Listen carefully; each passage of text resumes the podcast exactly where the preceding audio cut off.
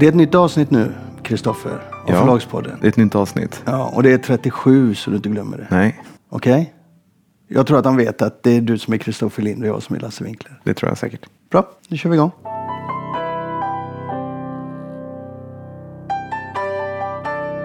Du fick ett, ett mess eller ett mail. Ja, de, hade hört av sig från Piratförlaget och eh, de hade blivit irriterade över att vi först sålde Piratförlaget till Stordalen och sen sålde ut personalen. Eh, och då undrade jag lite grann vad det var vi hade sagt. Jag minns ju att vi hade kastat upp idén att om Stordalen verkligen vill in i Sverige och verkligen hitta ett, ett, ett, fäst, ett fäste på den svenska marknaden så borde han köpa ett lite större och bättre förlag. Och jag minns att jag då kastade upp Piratförlaget som en, som en tanke bara sådär. Ja, och då sa jag att det där är en vinstsituation. Och så sa jag att men sedan skulle han behöva gå ut på marknaden och ragga bra personal, sa jag. Och tanken bakom det var ju att köper man Piratförlaget så är det ett bra förlag. Men går man in i Sverige så vill man ju att det ska växa. Ja, du menar att han skulle ha det som en bygg, byggkloss och sen bygga vidare på? Inte, det var inte på något sätt menat att han måste då skaffa bra personal för att den befintliga är dålig.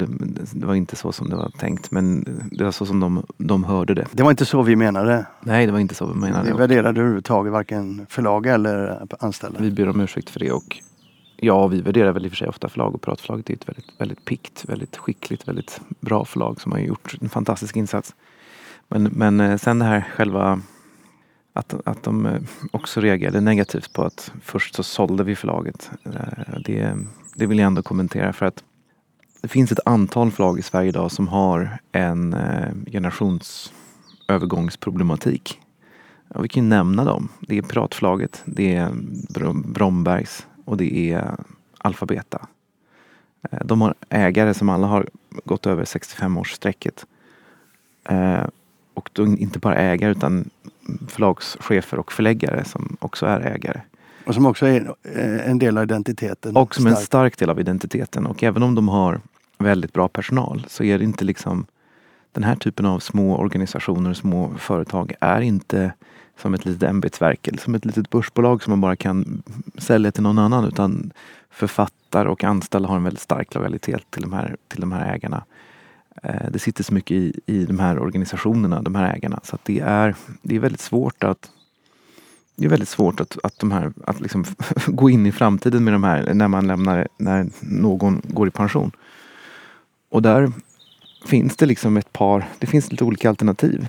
Men historiskt så är, är det, finns det oftast bara en enda lösning och det är ju att om man inte har, om det inte finns en, en person i familjen, en son eller dotter som tar över, så får man sälja verksamheten.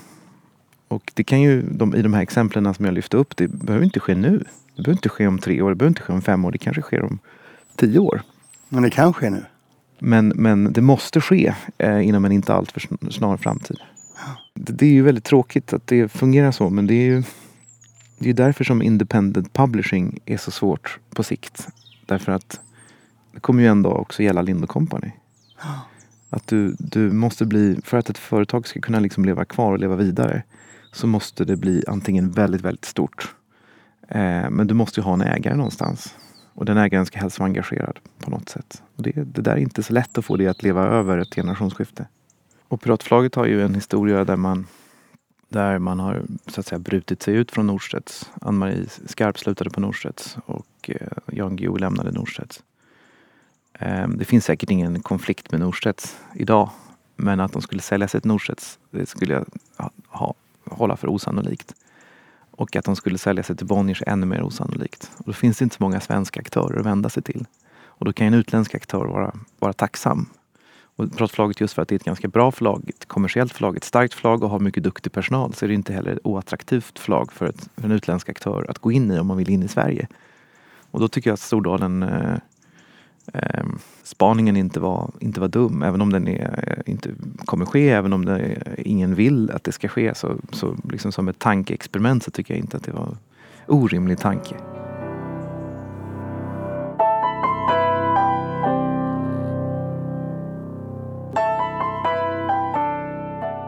Ja, nu är det alltså efter Frankfurt. Vi Mm. har precis eh, lämnat Frankfurt. Du och jag. Och eh, vad tyckte du? Ja, det är alltid svårt att säga sådär tycker jag. Det är mycket Folk frågar alltid, har du hittat något på mässan och hur kändes mässan och sådär. Det är klart man har ju alltid en uppfattning om att man har hittat spännande saker eller inte. Men väldigt mycket handlar om att gå hem och läsa. Sen är det ju inte sällan så att man tycker att man hittat väldigt många bra grejer som man sen går hem och läser och köper och sen så ett år senare så inser man att man kanske aldrig skulle ha köpt de här böckerna. Så det är väldigt svårt, det är väldigt svårt tycker jag att, att eh, liksom ha någon slags uppfattning om huruvida det har varit en bra mässa rent ekonomiskt eller inte. Liksom. Men däremot kan man få en känsla av lite grann hur aktiviteten är i branschen, hur mycket nyheter som finns och hur stor kreativitet som finns och sådär. Och där känns det lite som ett mellanår. Att det inte var sådär väldigt mycket tryck på, på nya titlar och sånt, så tycker jag kanske. Nej, ni var ju tre stycken. Anders Gustafsson tittat ut på non-fiction. Ja. Och han sa så här när han eh, berättade för mig för en stund sedan hur, hur han upplevde mässan. Du letar ju fackböcker. Jag letar fackböcker. Ja, hittar du något roligt? Ja, alltså man kan ju säga att eh, det som vi ger ut på Lind Company är ju inte riktigt det som till exempel i Storbritannien eh, verkar vara störst och gå bäst. Som, eh, som jag nu fick lära mig ett namn på. Och de kallar det för Big Idea Books. Alltså böcker som utifrån eh, genetik till exempel förklarar mänsklighetens historia. Eh, eller ja, att man tar ett jättestort grepp nu borras det i bakgrunden här. Det, det byggs på ja. Europa Allé. Ja. Uh, ja, men den typen av böcker och uh, populärvetenskap. Och det är ju inte riktigt den utgivningen som finns på Linde Company. Vi har ju väldigt mycket böcker om andra världskriget och kalla kriget och spioner och, eh, och, och, och det finns säkert andra typer av böcker också som vi kommer kika mer efter. Jag tror utmaningen i framtiden blir att hitta titlar som eh, kanske i alla fall i högre grad eh, kan funka i ljudformat. Och då är det ju mer kanske biografier och true crime och så vidare. Eh, och där finns det inte jätte, jättemycket som, alltså det finns mycket men det måste ju också vara någonting som kan det blir mycket mer passa in i Sverige. Då. Ja, då blir det mer svenskt kanske. Men det kan ju finnas andra så kan det finnas bra idéer som man kan låna. Och, eh, det, det, är klart att en del intressanta grejer om sånt som vi ger ut har jag hittat också. Men jag hittade en, eh, en uh, infografikbok om andra världskriget. Och det här går ju helt stick i stäv mot vad jag sa innan. Eh, alltså att böcker ska funka som ljudböcker. För en infografik skulle vara helt fullständigt omöjlig som ljudbok. Ja, men det var eh, en infografik om andra världskriget. Så andra världskriget fast istället för den vanliga historien så är den nedbruten i, i grafiska presentationer. Väldigt, väldigt snyggt gjort. Det är en fransk bok av faktiskt en författare som vi redan har på förlaget. Så att, eh, det skulle kunna vara väldigt intressant, tror jag. Just för att det där är en bok som kan nå kanske yngre läsare och det är ett nytt sätt att presentera historien. Det var väldigt, eh, väldigt snyggt. Så att, eh, det ska jag verkligen titta på direkt. Och eh, det är lite intressant för att hade det där varit en bok som hade kommit ut i England eller USA så hade ju den redan varit plockad. Men just eftersom det är en fransk bok och ja, inte lika många som kan läsa franska och inte många, lika många som har sett den. Så. Men den har redan gått, den släpptes 4 oktober och den är redan sålt i tre upplagor. Så det finns någonting här som är väldigt spännande. Något annat du har sett? Det finns en del uh, spännande journalistiska böcker, reportageböcker. Okej, okay, det var Anders. Men uh, ja, jag pratade med Unn också, det måste vi ta upp. Mm. Apropå vi, böcker som köptes. Hon, ja, hon, hon prejämtade ju faktiskt två titlar före mässan. Ja. Som sen blev mässans snackisar. Ja, det som är så jävla roligt, det var likadant förra året. Eh, den största titeln som, som till exempel Guardian skrev, han skrev så här. Eh, om en hoppfull novell om en äldre kvinna som adopterar en hund. En äldre kvinna som adopterar en hund, låter som det skulle kunna vara ett unn. Ja, nu sitter vi här i Frankfurt i år igen. Och Eh, mässan för vår del är slut och jag sitter och pratar med Umpan som är ansvarig för att köpa in utländsk skön litteratur ja. till Indo Company. stämmer. Och vi har varit på mässan och du har haft det hårdaste programmet av alla. Du har suttit på, vid ett bord vad jag har sett hela tiden. Eh, I Agent Center. Ja, mest har jag varit där lite grann bland de engelska och amerikanska förlagen också. Men jag har haft eh, tufft schema. Eh, 19 möten per dag. Ja, väldigt mycket information. Väldigt mycket puss puss. Och hur mår du? Nej, det var ingen stor bok Jonna. Ja, en stor bok. Det var ett par stycken före mässan Vilka som var- såldes. Vilka var det? Det var en bok som het, heter The Authenticity Project. Som såldes, icke till Lind och Company eh, före mässan. Och sen var det en bok som vi köpte som heter The Love Story of Missy Carmichael. En väldigt fin berättelse om en äldre kvinna som eh, har blivit väldigt ensam på gamla dagar. Barnen är utflugna och hon träffar dem inte ofta. Mannen är borta, vännerna är borta. Hon bor i ett stort tomt hus. Men så av en tillfällighet så... eh, eller av en tillfällighet, hon trillar ihop i parken en dag när hon är på en liten promenad och blir omhändertagen av en kvinna och sen så rullar det vidare och hon får nya vänner och hon får till och med en, eh, ta över en hund under en period. Vad var den stora snackisen som du uppfattade på mässan överhuvudtaget? Ja, det var ingen stor snackis. Eh, människor är ganska deprimerade över läget i världen. Speciellt när man träffar människor från eh, östra Europa och Amerika och sådär. Ja.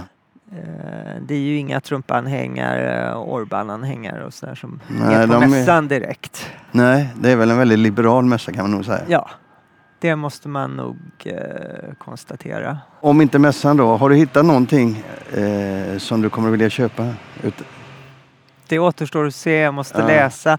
Före mässan läste jag fyra väldigt bra dystopier. Alltså riktigt bra. Eh, med litterära kvaliteter. Och eh, jag gick och funderade på, ska vi köpa en sån? Vågar vi det? Men eh, sen kom jag på att hela världen är ju en dystopi idag. Så Vem vill läsa? Tänkte vem vill läsa ytterligare om en dystopi? Man behöver bara läsa dagstidningarna och lyssna på nyheterna. Men du säger fyra väldigt bra alltså? Ja. Men ingen köpte ni? Vi köpte ingen och jag har inte hört att det har blivit några affärer runt det fast de håsades under sista halvåret eller tre, fyra månaderna. Så var det mycket snack om det men vad jag vet har de inte sålt och det tror jag har att göra med eh, världsläget. Mm. Jag har ju åkt till eh, Frankfurtmässan i ja, över 40 år, 45 år kanske. Mm. ända sedan jag var drygt 20. Och eh, har väl inte varit här kanske fyra år eller någonting sånt där. Och det är väldigt intressant att se hur folk åldras. Ja, det är det faktiskt. Och även människor man kanske inte känner och inte har möten med men man, de har ett utseende som man kommer ihåg och man ser dem glida förbi och en del har slutat åka och ja, det är också eh, en del av mässan. Jag för min del var ju i den andra delen av mässan, den som är mer eh, utåtriktad mot eh, vanligt folk eller vad man ska kalla det. Men som också vänder sig till den internationella bokbranschen. Den delen som, eh, ska man säga, den tyska delen. Som är som Göteborg men lite bra mycket större bara. Och sen den delen, den delen utav mässan som är politik så att säga mot omvärlden. Men det är rätt tuffa tider i Tyskland. Och eh, det märktes på presskonferensen, den inledande presskonferensen. Där Jürgen Boss, vd för eh, Frankfurt, eh, höll ett väldigt, väldigt eh, politiskt fokuserat tal. Och vi gick ju igenom det förra podden, vilken inriktning de har, så det behöver vi inte ta igen. Men han förstärkte det väldigt mycket. Och likadant eh, branschorganisationens chef, han förstärkte det lika mycket. Här, det här handlar om yttrandefrihet, det här handlar om att stå för demokratiska värden. Det här handlar om allas lika rättigheter. Och det märktes också på mässan, de har ju såna, på de här scenerna som var runt. Det var Chimamanda Ngozi Achide. Sa jag det rätt va? Jag tror det. Hon är nigeriansk författarinna. Eh, Adichie. Ja just det. en väldigt stark eh, röst i den litterära världen för kvinnors rättigheter, för, eh, för jämlikhet och för demokrati. Hon höll ett fantastiskt tal. Den som är intresserad av det kan gå in på Frankfurtmässans eh, hemsida. Där ligger de talen. Och hon höll ett sånt tal som, det kan låta som det är så här, du vet, festtal och så. Men det skar rätt igenom. Jag blev eh, oerhört berörd. Vi sitter alltså 350 journalister här ungefär och jag har aldrig sett så mycket journalister i Frankfurt någon gång. Och de jublar när hon har pratat färdigt och jag vänder mig om. Hallå, eller är, är inte vi journalister? Jag, jag applåderar och jublar inte, men jag tycker hon gör ett fantastiskt jobb. Som är sådär kort uttryckt sådär att jag, jag tänker på, åh, hallå, kan inte vi bli kompisar? Ungefär så.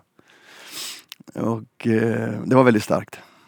Och det var också ett väldigt starkt intryck som mässan gjorde mot omvärlden. Och det var också en signal som andra ledande branschföreträdare eh, förde fram. John Sargent eh, som är högste chef för Macmillan i USA.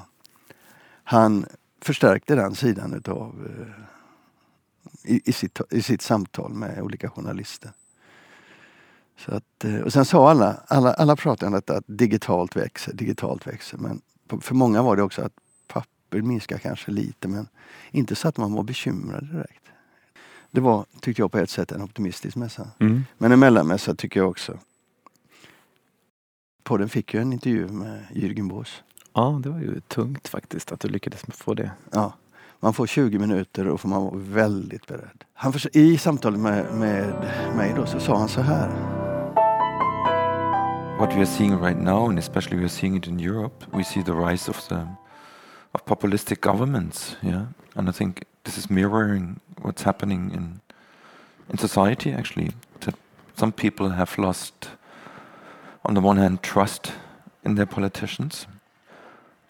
On the other hand, they are seeing themselves in a very unstable world, obviously, and people are looking for safety, security, yeah, and they sometimes tend to follow people who make clear statements but there's nothing behind it. No. But in this situation, what role does the, the Frankfurt Book Fair play?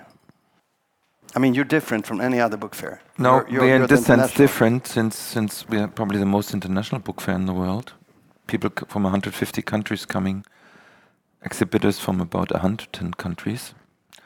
Our tradition goes back to the 15th century, and it's always been a place where it was able to to speak up. Yeah, in, in its history, when when there was some sort of censorship, the book fair either closed down or move to another place, and um, I think this tradition allows us, yeah, to be very liberal, to speak of plurality, to have many voices at the same time here in Frankfurt, which some of them might be controversial. We have a lot of discussions. We sometimes have fights like last year. Um, but I think we have to live for that. Yeah, this shows the plural plurality of opinions. Uh, this shows different political positions, and it's mirroring what's happening in the world. Publishing does mirror. Authors talk about society all the time. What would you like to tell the international publishers from your side? Uh, well, what did you tell the international publishers from your side? what we are telling uh, publishers that it's, it's, it's very important to have a political voice, that we have to fight for the freedom to publish, freedom to speech. We have to fight for the Declaration of Human Rights. People take it for granted that it's possible. Even here in Germany, we have a discussion what is allowed and what is not allowed here on this book fair. And I do believe, as long uh, as it's not against the laws of Germany, if it's not against the Declaration of Human Rights, Everybody has the right to speak up, even if I like it or we don't like it.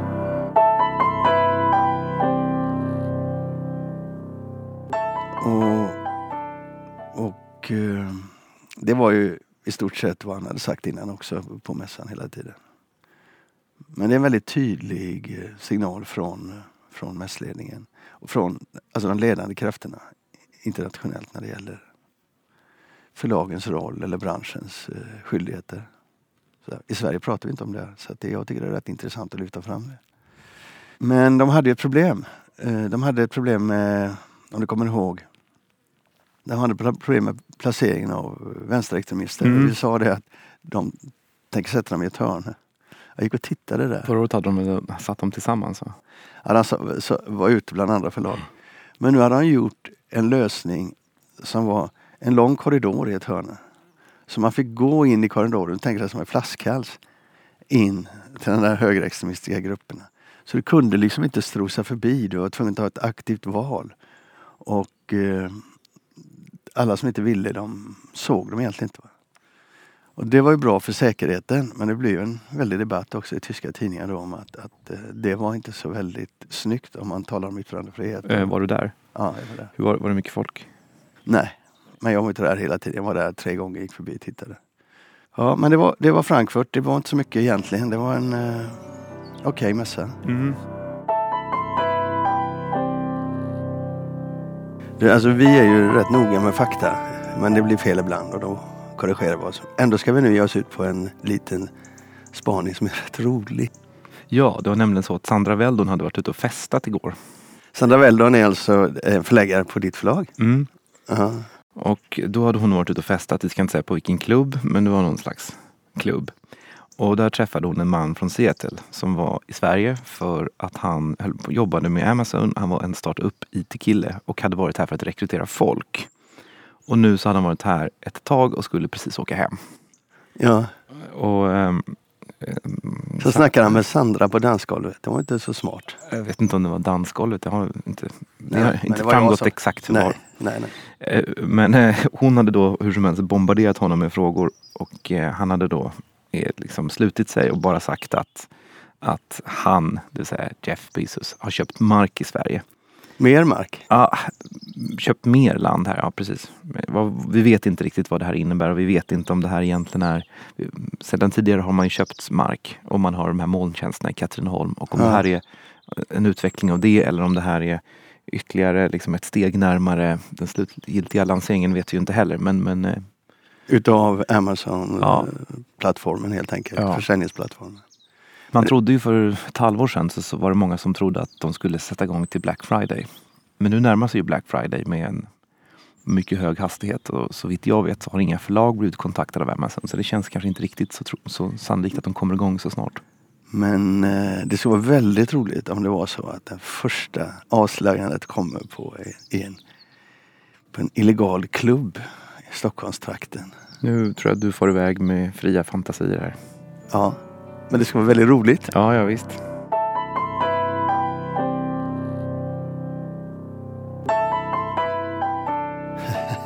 Jag, eh, vi pratade alldeles nyss om, eh, det var inte bandspelaren på, vi, vi pratade om att lyssna på ljudböcker.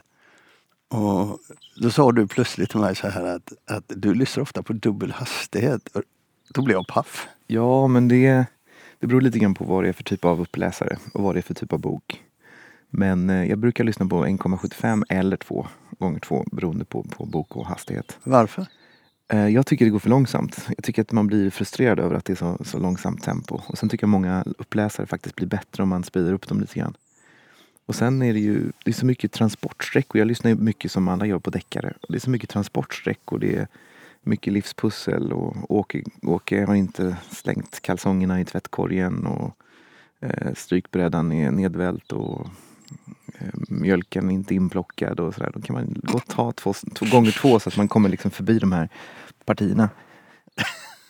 Och det, jag, ska, jag ska säga att det är sällan som den här dubbla hastigheten ställer till problem för mig i form av att jag inte hänger med. Utan det, det här tycker jag också är ljudbokens, en av ljudbokens få begränsningar.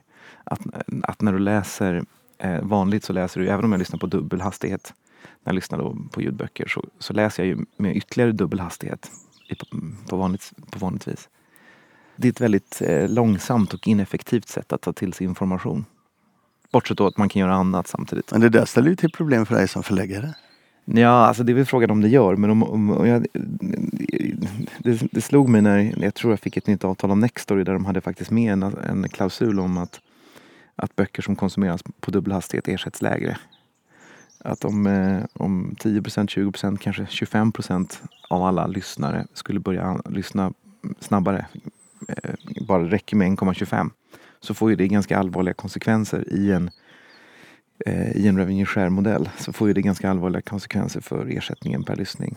Ja, nu går bägge de här andra eh, ljudboksföretagen, eh, Storytel och Bookbeat, de går över till timersättning. Ja, fast det, har ju, det påverkar ju inte egentligen själva den här aspekten att om, om väldigt många lyssnar på dubbel hastighet så kommer de ju konsumera dubbelt så många böcker men de betalar ju fortfarande samma månadspris. Ja. Så det blir en väldig utspädning av den pott som ska fördelas på förlagen. Men jag, jag vet inte hur många det är som lyssnar eh, som jag. Jag tror att det är ganska få. Jag såg någon sån här kom, eh, tråd kring det här i Snack om ljudböcker på Facebook som är den där ljudboksgruppen som Storytel har. Och det var väldigt få som, som verkade lyssna på dubbelhastighet. Det kanske inte, det kanske inte är ett stort problem. Ja, Jag tycker mest det verkar helt... Eh, jag ska testa det, men eh, jag lyssnar på ljudböcker bara för att jag tycker det är roligt. Nej, Jag lyssnar ju för att jag vill åt innehållet. Ja, jag med. Men jag har inte så bråttom som du. Jag är så glupsk så jag kan inte sitta och vänta. Men vissa inläsare, det är intressant, vissa funkar inte. En inläsare jag tycker mycket om, det är Reine Brynolfsson. Men det går inte att höja hastigheten på honom, i alla fall inte så mycket. För att det är någonting med hans eh, interpunktion och inandning och sådär som gör att det blir, det blir liksom alldeles för hackigt. Eh, Magnus Rosman däremot funkar väldigt bra att dra upp hastigheten på, även Anna Maria Kjell. Men vissa, blir, vissa låter konstigt och då inte bara att de är kalanka röster Nej.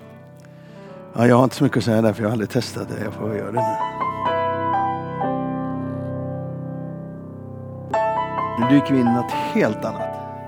Ja, jag har gjort en spaning som handlar om tre böcker. Okej, låt höra. Eh, jag tänkte tala om eh, Thomas Eriksson som skrivit Omgiven av idioter och Omgiven av psykopater och som precis nu har utkommit med boken Omgiven av dåliga chefer. Det låter som en affärsidé. Ja, en affärsidé, precis exakt så. Det här är ju väldigt intressant, här, för du är ju inte först ut med att, med att eh, tycka så. Eh, tidningen Filter har ju kan man säga dragit ner byxorna på Thomas Eriksson. Hur då? Eh, de har i en, i en ganska intressant artikel som kom för övrigt i slutet av augusti, så det här är, det här är inte någonting som vi tar upp. Liksom, vi är inte först på det här, men jag tycker att det är intressant för att det har fått så lite genomslag och att så få människor talar om det. Och jag tycker det är intressant för dess vidare konsekvenser för vad förlagen ger ut i största allmänhet. Eh, men tidningen Fokus har alltså haft ett eh, Filter, förlåt, inte Fokus. Filter har haft ett reportage om Thomas Eriksson där de har kollat vad är det han baserar sin forskning på eh, och vad har det för vetenskaplig grund och vad gör han för anspråk? Och de har då kommit fram till att eh, det finns ingen som helst vetenskaplig grund. Tvärtom så är det till och med så att man totalt avfärdar de teorier som han då för fram som vederhäftiga och som baserade på forskning och sådär. Eh, och det visar att han själv inte ens har ett enda poäng i beteendevetenskap trots att han kallar sig för beteendevetare. Inte någon skyddad titel men det är på gränsen till charlataneri. Eh, och jag kan, vi kanske ska förklara lite grann. Han har ju då framförallt en bok som heter Omgiven av idioter. Där, och eh, han, En storsäljare. en storsäljare. Och där han använder sig av eh, DISA-modellen som den kallas. Som går tillbaks till forskning i USA på 1920-talet. Eh, det är alltså en, en man som heter William Moulton Marston som utvecklade en, eh, ett eh, system för att eh, dela in folk i olika typer. Han skrev en bok som heter Emotions of Normal People. Och eh, han använder sig av färger för att det är väldigt lätt och det är väldigt eh, roligt och underhållande sätt att, att liksom förenkla att dela upp folk i olika typer. Och det är de här olika typerna då röd, grön, blå och gul. Det här har blivit väldigt populärt. På 1990-talet så började det här bli jättepopulärt. Man hade, man hade eh, teambuilding-aktiviteter och man gjorde olika grejer där man delade in folk på företag och sådär. Martina Nobel som jobbar här på Lind Company jobbade för sju år sedan på Bokus och då berättade hon att man på Bokus hade en sån där dag där man delade in folk i olika färger. Eh, cheferna i olika färger och så. Eh, och det här, det här är då helt enkelt bara hokus pokus. Det finns liksom ingen som helst grund i modern forskning och man har till och med kommit fram till att, att, att dela in folk i, i färger på det här sättet är inte bara en förenkling utan det kan till och med vara farligt för att man, eh, eh man förenklar och man, eh, eh, man kan avfärda saker genom att säga att ja, men det är för att du är gul som du tänker så. Eh, och det finns de som menar att det, det, är inte bara integritetskränkande att på arbetsplatser dela in folk i olika färger utan det är etiskt tveksamt. Jag måste nog säga att jag håller fullständigt med. Tänk dig om du var på en arbetsplats och tvingades delta i en teambuildingaktivitet där man ska sätta, dig, sätta en färg på dig och säga att du har de här kvaliteterna. Jag tycker det är ganska vidrigt faktiskt. Eh, men det intressanta är hur, hur man kommer undan med en sån här grej och hur, hur stort det här kan bli. Och att människor är så mottagliga för så förenklade förklaringar. Det är väl just det som är grejen. De behöver förenklade resonemang. Och det finns något annat här som jag också tycker är eh, som jag tycker är spännande och som inte tas upp så mycket i fokusartikeln. Men det är i filterartikeln. Förlåt, filterartikeln. Mycket viktigt. Det är varför tycker vi så mycket om att förstå vår omvärld utifrån att den är befolkad av psykopater och idioter. Det är väl ett sätt att förklara sin egen, göra, göra sig själv bättre. Eller hur? Jag tycker det är ganska, jag tycker det är ganska förfärligt men det är rätt vanligt numera tycker jag att man hör att folk avfärdar alla med att de är idioter och eh, det gick inte så bra på mitt förra jobb och men min chef var psykopat och sådär. Uh-huh. och det här är också något som de allra, de allra flesta människor är ju inte några idioter utan de allra flesta människor är helt normala människor. Eh, och psykopater är no- något otroligt ovanligt. Och han, Thomas Eriksson använder då en modell för, eh, för psykopati. Eh, och det tar de också upp i den här filterartikeln att den här modellen är i sig inte något fel på utan det är en modell man använder i kliniska sammanhang. Men om du börjar applicera den här modellen på din omgivning, på dina vänner, eh, Eh, på din familj, på folk som du dejtar så kommer du se psykopater överallt. Medan i själva verket så är psykopati någonting mycket, mycket ovanligt. Inte ens en, en promille av befolkningen som, som passar in i sådana där mallar. Men det är väldigt populärt att liksom av, avfärda folk och kanske legitimera sin egna tillkortakommanden med att, att folk är idioter. Jag tycker det är en genuint osympatisk trend. Eh, och jag tycker det är förfärligt med, med eh, hur man kan nå den här typen av försäljningsframgångar genom att sprida rappakalja. Eh, och jag är förvånad över att eh, bokhandeln är så glad i att göra det så att säga. Eh, det, pengar, pengar, pengar, Ja, det förstår jag. Jag skulle också sälja vad som helst. Men, men det verkar inte finnas någon... Ja, man verkar tycka att det är ganska kul dessutom. Att det är ganska bra böcker. Vad får det för konsekvenser för branschen sa du? Nej, du var lite bekymrad. Nej, nej, nej, nej, det har inga konsekvenser. Men jag tycker att det är en intressant... Det är en intressant utifrån vad man som förlag har för ansvar för vad man ger ut så är det intressant hur lätt det är att, att väldigt seriösa, stora, etablerade förlag ger ut saker som får sån spridning, som påverkar så många människor, som sätter igång så starka krafter och trender som saknar fullständig grund i all form av vetenskaplighet och forskning. Samtidigt som man då i det här fallet också gör anspråk på det.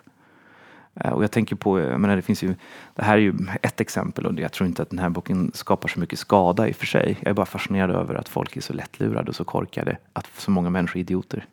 Men, men jag tänker på exempelvis så, för några år sedan så gav Ulrika Davidsson ut en bok eh, på Bonnier som handlade om hur man skulle äta utifrån sin blodgrupp. Just och det var, det var alltså ett hokus pokus av närmast medeltida mått mätt. Eh, som saknar också fullständig grund. Och eh, då säger hon att det här bygger på en teori. Det här är en modell. Det här är ett sätt. Men det, det är liksom ett sätt som bara är ett hokus pokus. Hon har ju för Men den drog de in va? Nej, den, jag kollade upp det. Vänta nu letar jag efter mina anteckningar. Jag kollade upp det och den finns ju faktiskt fortfarande till försäljning på Bokus och Adlibris. Eh, den boken heter AB0-metoden med Ulrika. Laga rätt. Hon blir, hon blir mäktigt hånad. Ja, hon blir mäktigt hånad. AB0-metoden med Ulrika. Laga rätt för din blodgrupp. Eh, och hon har ju då tidigare givit ut alla dieter som man kan ge ut. Hon har hoppat på eh, LCHF och hon har hoppat på 5.2-dieten och så vidare. Det här var ytterligare då liksom ett sätt att försöka casha hem. Men, men där blev det en debatt i, i, i media? Ja, det blev, en, det blev faktiskt en debatt där i media. Just för att hon var men, så hokus pokus. Men eh, filterartikeln som ju verkligen är, skulle jag säga, en, ett scoop. Eh, det är inte någonting som har påverkat någon överhuvudtaget. För nu när omgiven av idioter kommer, eller omgiven av dåliga chefer kommer, så säljer den lika bra som tidigare. Sorglig samhälle vi lever i. Mm. Eller? Nej. Nej, det har väl alltid funnits en, ett behov av enkla lösningar, enkla förklaringar. Och det, är, det här är ju böcker som är blandade med an, anekdotiska fakta. Men, men folk läser dem utan distans. Ja. Eh, och den här längtan att avfärda hela sin omgivning som idioter och psykopater och dåliga chefer, den tycker jag är förfärlig. Ja, men man kan väl få lov att ha den uppfattningen om enstaka människor. Vem? Det har jag ju ett uttryck för Berätta vem, vem känner vi som är psykopat? Eh, nej, det kan vi inte göra. Det, kan, det är åtalbart. Men vi har ju några stycken. Det är bara för att det är gult som du inte vill säga det. Ja, så är det. Ja, det var väl inte mer än så. Nej, men det var en bra spaning.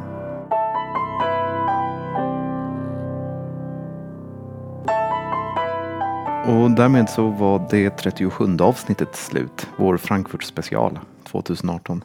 Så nu återgår vi till eh, svenska perspektiv helt och hållet. Och så ses vi om ett par veckor. Eller hörs. Hej då! Hej då!